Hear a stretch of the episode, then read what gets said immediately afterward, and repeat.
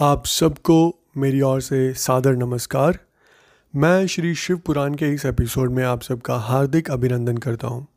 ईश्वर की कृपा से मैं हर रोज़ आपके लिए श्री शिव पुराण के एक नए एपिसोड के साथ उपस्थित होने की पूरी पूरी कोशिश कर रहा हूँ।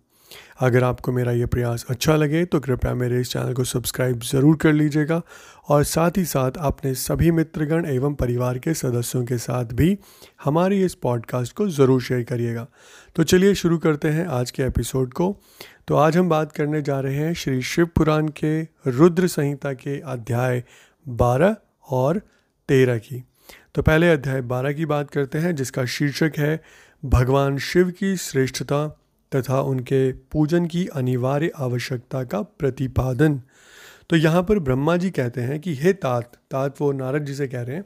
तो ब्रह्मा जी नारद जी से कहते हैं कि, एक समय की बात है। मैं सब और से ऋषियों तथा देवताओं को बुलाकर उन सबको क्षीर सागर के तट पर ले गया, जहाँ सबका हित साधन करने वाले भगवान विष्णु निवास करते हैं।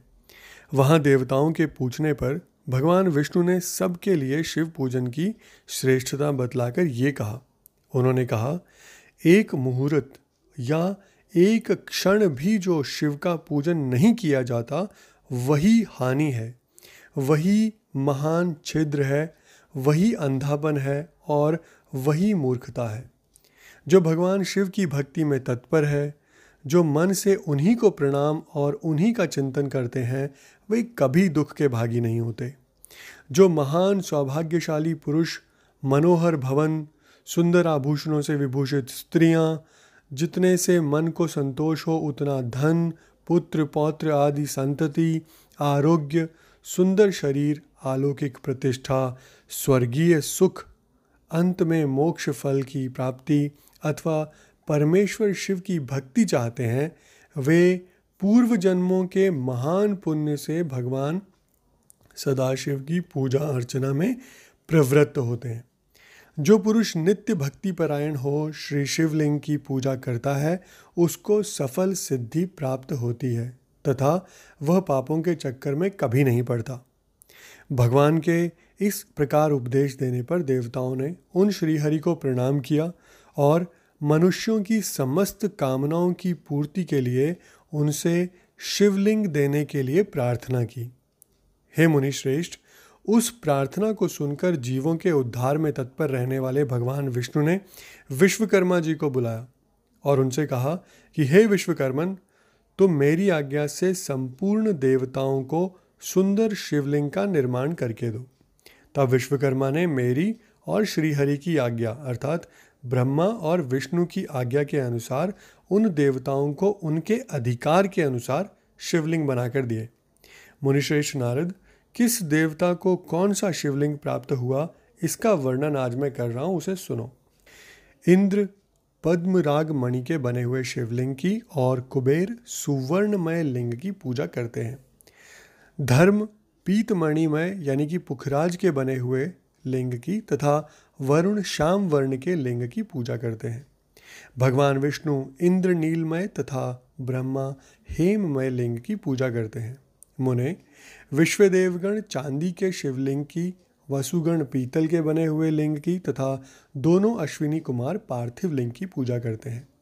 लक्ष्मी देवी स्फटिकमय लिंग की, आदित्यगण ताम्रमय लिंग की राजा सोम मोती के बने हुए लिंग की तथा अग्निदेव वज्र हीरे के लिंग की उपासना करते हैं। श्रेष्ठ ब्राह्मण और उनकी पत्नियाँ मिट्टी के बने हुए शिवलिंग का, मयासुर चंदन निर्मित शिवलिंग का और नागगण मुंगे के बने हुए शिवलिंग का आदर पूर्वक पूजन करते हैं। देवी मक्खन के बने हुए लिंग की, योगीजन भस्ममय लिंग की, यक्षगण दधि निर्मित लिंग की छाया देवी आटे से बने हुए लिंग की और ब्रह्मपत्नी रत्नमय शिवलिंग की निश्चित रूप से पूजा करती हैं। बाणासुर पारद या पार्थिव लिंग की पूजा करता है। दूसरे लोग भी ऐसा ही करते हैं। ऐसे ऐसे शिवलिंग बनाकर विश्वकर्मा ने विभिन्न लोगों को दिए तथा वे सब देवता और ऋषि उन लिंगों की पूजा करते हैं। भगवान विष्णु ने इस तरह देवताओं को उनके हित की कामना से शिवलिंग देकर उनसे तथा मुझ ब्रह्मा से पिनाक पाणी महादेव के पूजन की विधि भी बतलाई। पूजन विधि संबंधी उनके वचनों को सुनकर देव शिरोमणियों सहित मैं ब्रह्मा हृदय में हर्ष लिए अपने धाम में आ गया। मुने, वहाँ आकर मैंने समस्त देवताओं और ऋषियों को शिव पूजा की उत्तम विधि बताई। जो संपूर्ण अभिष्ट वस्तुओं को देने वाली है। उस समय मुझ ब्रह्मा ने, यानी कि मैंने ब्रह्मा ने ये कहा, देवताओं समेत सहित समस्त ऋषियों, तुम प्रेम परायण होकर सुनो, मैं प्रसन्नता पूर्वक तुमसे शिव पूजन की उस विधि का वर्णन करता हूँ, जो भोग और मोक्ष दोनों को देने वाली है। देवताओं और मुनीश्वरों, समस्त जंतुओं में मनुष्य जन्म प्राप्त करना प्रायः दुर्लभ है। उसमें भी उत्तम कुल में जन्म तो और भी दुर्लभ है। और उत्तम कुल में भी आचारवान ब्राह्मणों के यहाँ उत्पन्न होना उत्तम पुण्य से ही संभव है। यदि वैसा जन्म सुलभ हो जाए तो भगवान शिव के संतोष के लिए उस उत्तम कर्म का अनुष्ठान करे, जो अपने वर्ण और आश्रम के लिए शास्त्रों द्वारा प्रतिपादित है।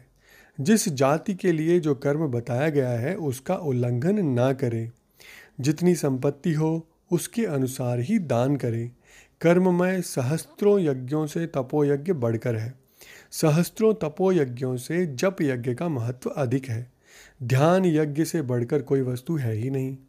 ध्यान ज्ञान का साधन है, क्योंकि योगी ध्यान के द्वारा अपने इष्ट देव समरस शिव का साक्षात्कार करता है।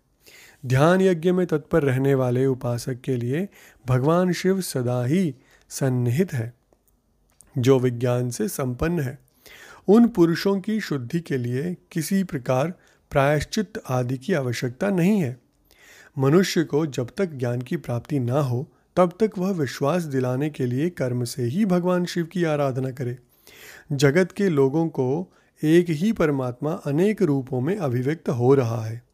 एकमात्र भगवान सूर्य एक स्थान में रहकर भी जलाशय आदि विभिन्न वस्तुओं में अनेक से दिखते हैं। देवताओं, संसार में जो जो सत या असत वस्तु देखी या सुनी जाती है, वह सब परब्रह्म शिव रूप ही है। ऐसा समझो, जब तक तत्व ज्ञान ना हो जाए, तब तक प्रतिमा की पूजा आवश्यक है। ज्ञान के अभाव में भी जो प्रतिमा पूजा की अवहेलना करता है, उसका पतन तो निश्चित ही है। इसलिए, ब्राह्मणों, यह यथार्थ बात सुनो। अपनी जाति के लिए जो कर्म बताया गया है उसका प्रयत्नपूर्वक पालन करना चाहिए। जहाँ जहाँ यथावत भक्ति हो, उस उस आराध्य देव का पूजन आदि अवश्य करना चाहिए, क्योंकि पूजन और दान आदि के बिना पातक दूर नहीं होते। जैसे मैले कपड़े में रंग बहुत अच्छा नहीं चढ़ता है, किंतु जब उसको धोकर स्वच्छ कर लिया जाता है, तब उस पर रंग सब रंग अच्छी तरह चढ़ने लगते हैं। उसी प्रकार देवताओं की भली भांति पूजा से जब त्रिविध शरीर पूर्णतया निर्मल हो जाता है, तभी उस पर ज्ञान का रंग चढ़ता है और तभी विज्ञान का प्राकट्य होता है।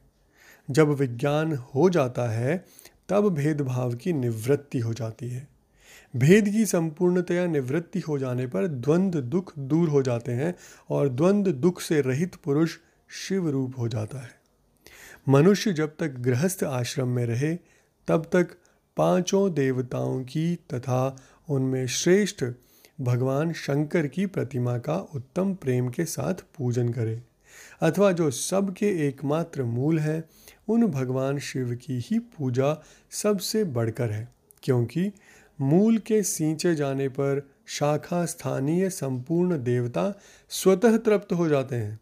अतः जो संपूर्ण मनोवांछित फलों का पाना चाहता है, वह अपने अभीष्ट की सिद्धि के लिए समस्त प्राणियों के हित में तत्पर रहकर लोक कल्याणकारी भगवान शंकर का पूजन करे।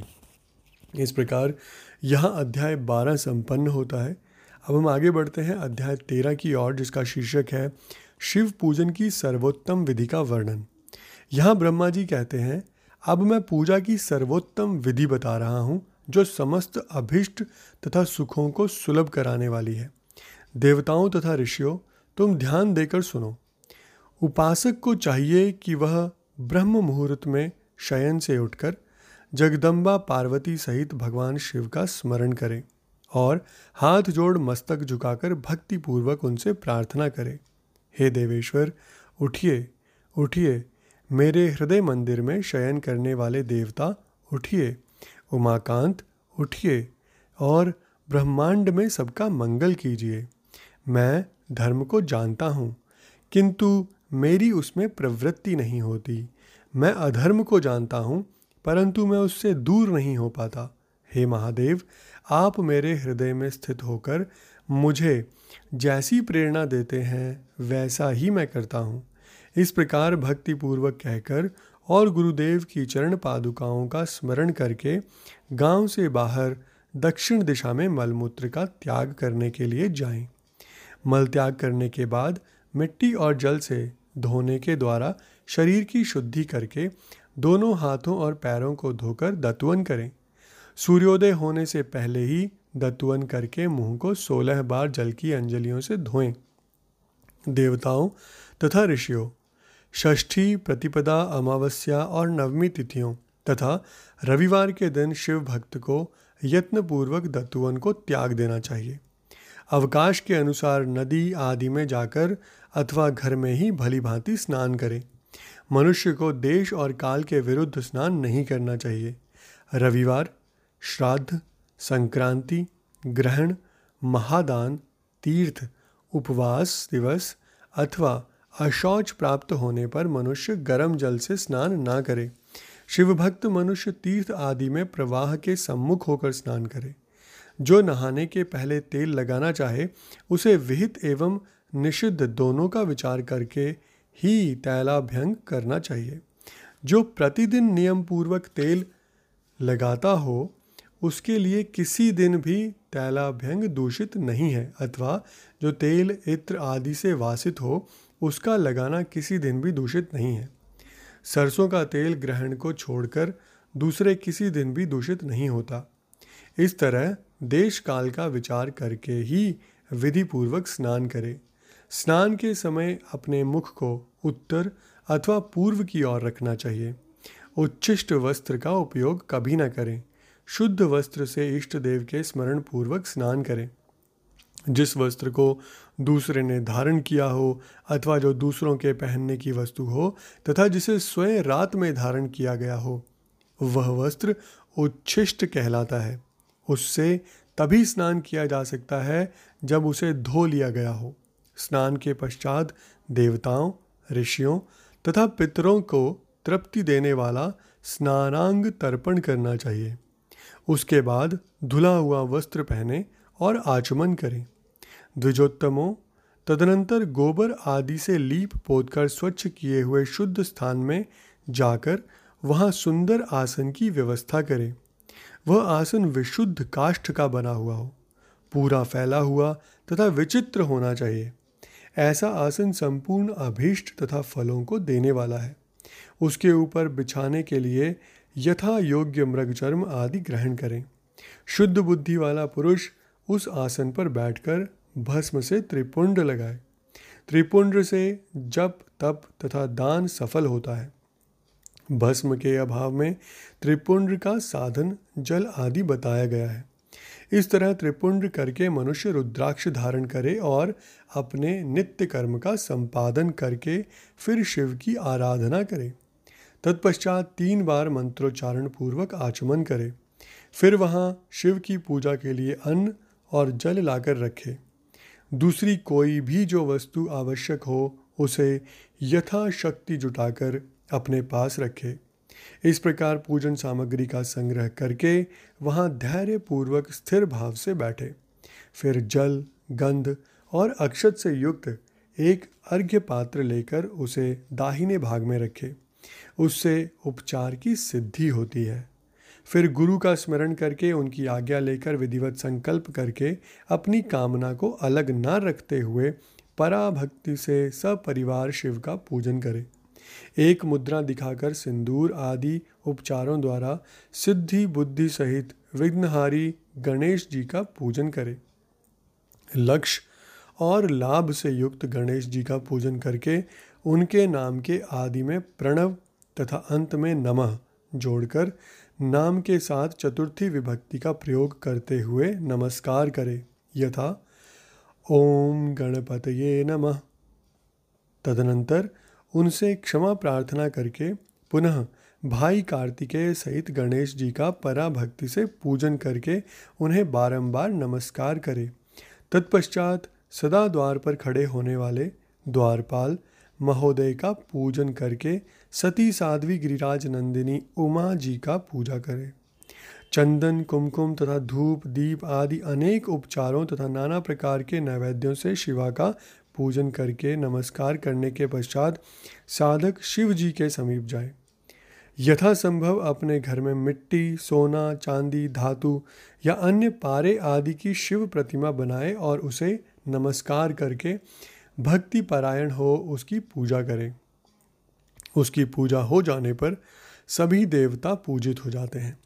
मिट्टी का शिवलिंग बनाकर विधिपूर्वक उसकी स्थापना करें। अपने घर में रहने वाले लोगों को स्थापना संबंधी सभी नियमों का सर्वथा पालन करना चाहिए। भूत शुद्धि एवं मातृकान्यास करके प्राण प्रतिष्ठा करें। शिवालय में दिक्पालों को भी स्थापित करके उनकी पूजा करें। घर में सदा मूल मंत्र का प्रयोग करके शिव जी की पूजा करनी चाहिए। वहाँ द्वारपालों के पूजन का सर्वथा नियम नहीं है। भगवान शिव के समीप ही अपने लिए आसन की व्यवस्था करें। उस समय उत्तराभिमुख बैठकर फिर आचमन करें। उसके बाद दोनों हाथ जोड़कर तब प्राणायाम करें।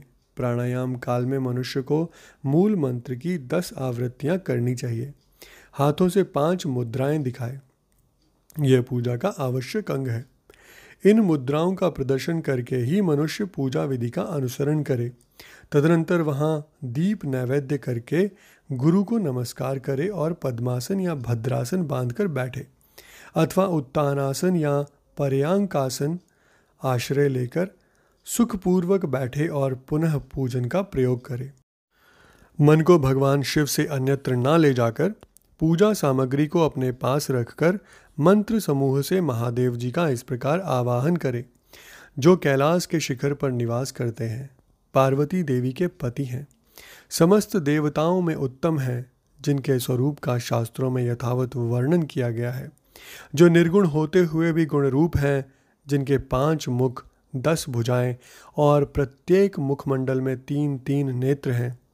जिनकी ध्वजा पर वृषभ का चिन्ह अंकित है अंग कांति कर्पूर के समान गौर है।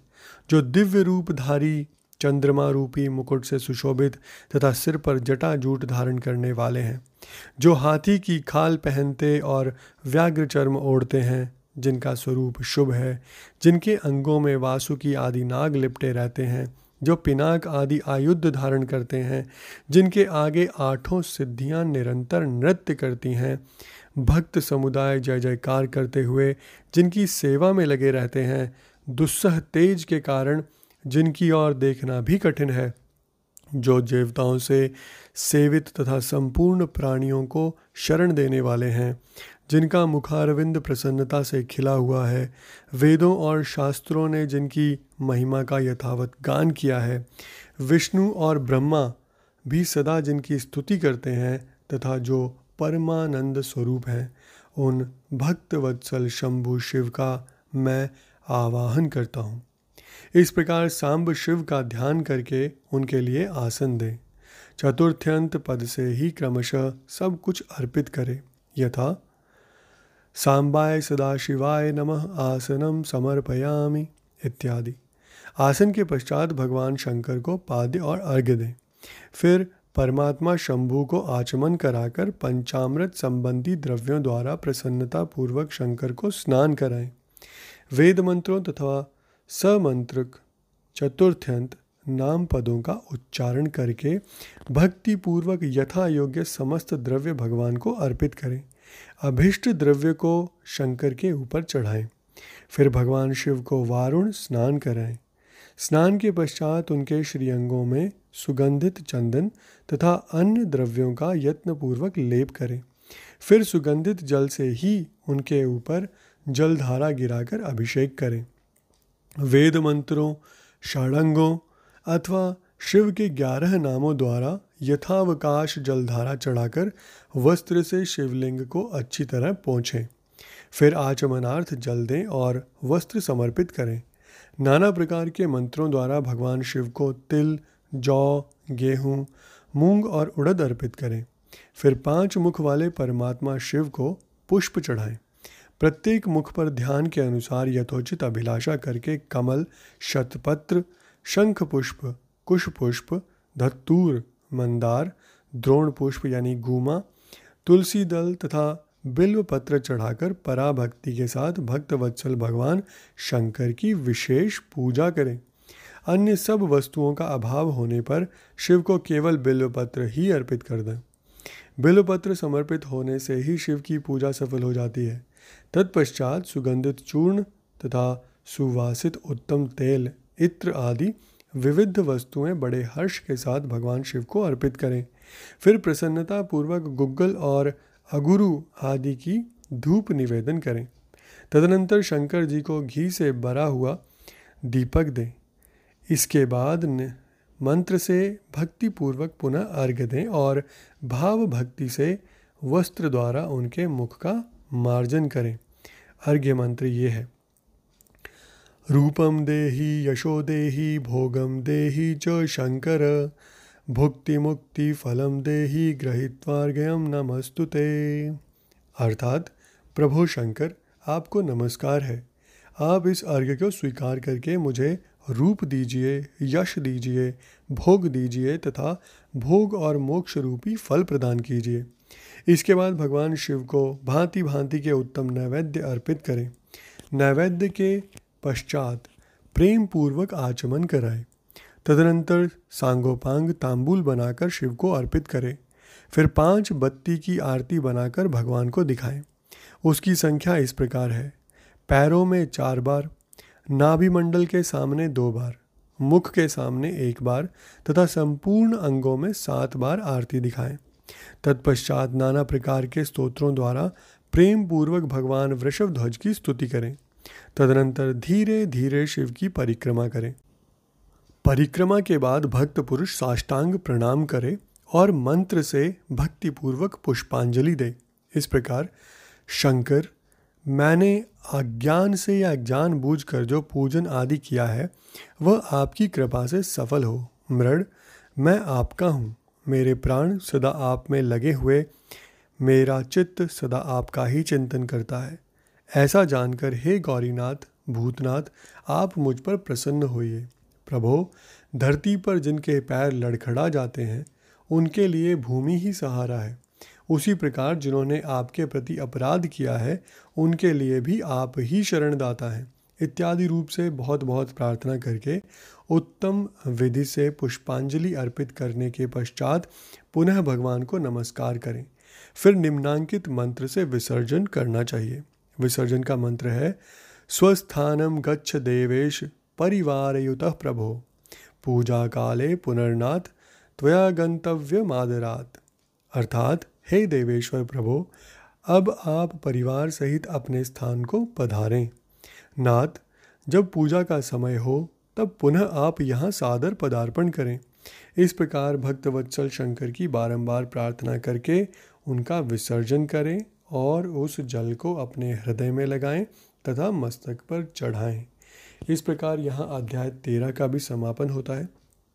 और इसके साथ ही हमारा आज का एपिसोड भी हम यहीं संपन्न करते हैं। कल फिर से आपके समक्ष उपस्थित होऊँगा। श्री शिव पुराण के एक और एपिसोड के साथ, तब तक के लिए आज्ञा एवं आशीर्वाद दीजिए। ओम नमः शिवाय।